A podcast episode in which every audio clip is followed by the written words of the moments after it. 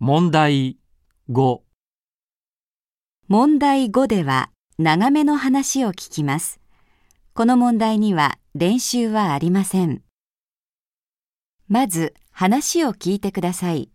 それから質問と選択肢を聞いて、1から4の中から正しい答えを一つ選んでください。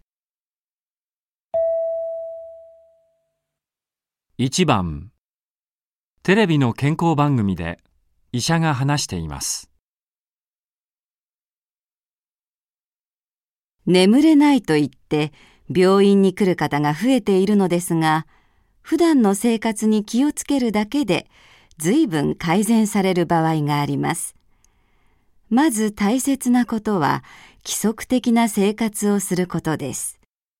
眠れないと言って夜遅くまで起きていたり、朝いつまでも布団の中でゴロゴロしているのはよくありません。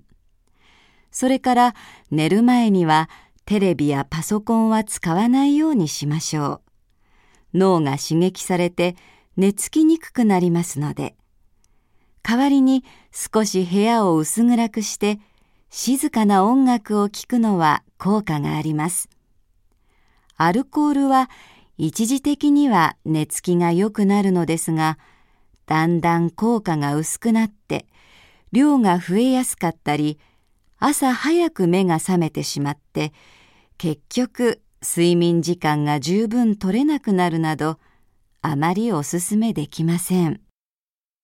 そっか。最近寝つきが悪かったんだけど、パソコンのせいだったのか。